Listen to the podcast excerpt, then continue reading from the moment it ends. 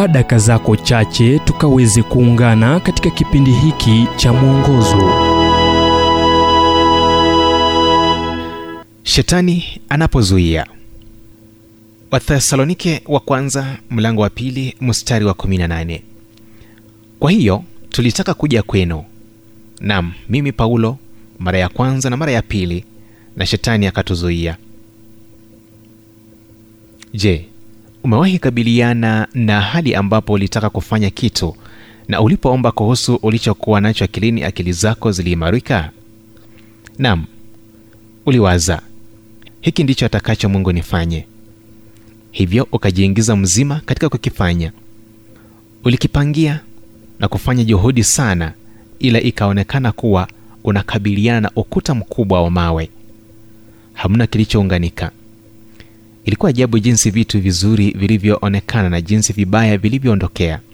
Kisha ukaanza kujiuliza ni jinsi gani nimekuwa na matumaini makubwa kuhusu hali hii ili hali mambo hayakwendi ninavyotarajia? Kisha unaanza kuwa na maswali iwapo mungu alisababisha. Ukweli ni kuwa ulikuwa umechanganyikiwa. Paulo alikabiliwa na hali ambapo alizuiwa na shetani. Ilifanyika wakati wa ziara yake kuelekea thesalonike mji mkuu wa macedonia tunaoifahamu leo kuwa ugiriki baada ya kwenda huko na kujenga kanisa. Paulo alitaka tena kuwazuru wapenzi katika ushirika mpya ila shetani akamzuia. Haya ndiyo aliyoyaandika paulo. Kwa hiyo tulitaka kuja kwenu. Nam mimi paulo mara ya kwanza na mara ya pili na shetani akatuzuia. Wathesalonike wa kwanza mlango wa pili mstari wa 18 labda shetani amekuzuia pia katika kufanya kile uliona kitamfurahisha baba wako wa mbinguni. Kwa kiasi fulani wazo hilo ni la kutisha. Iwapo ndoto yako imelemazwa kwa kuwa mungu anakuokoa kutokana na kitu ambacho hukupasa kufanya acha kujisukuma.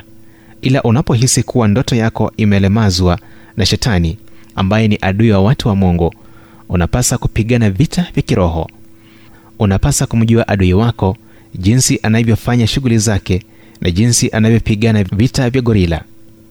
Ana ujuzi mwingi ila hana nguvu. Paulo alipigana vita na shetani na wakati mwingine sisi pia tunapasa kufanya hivyo.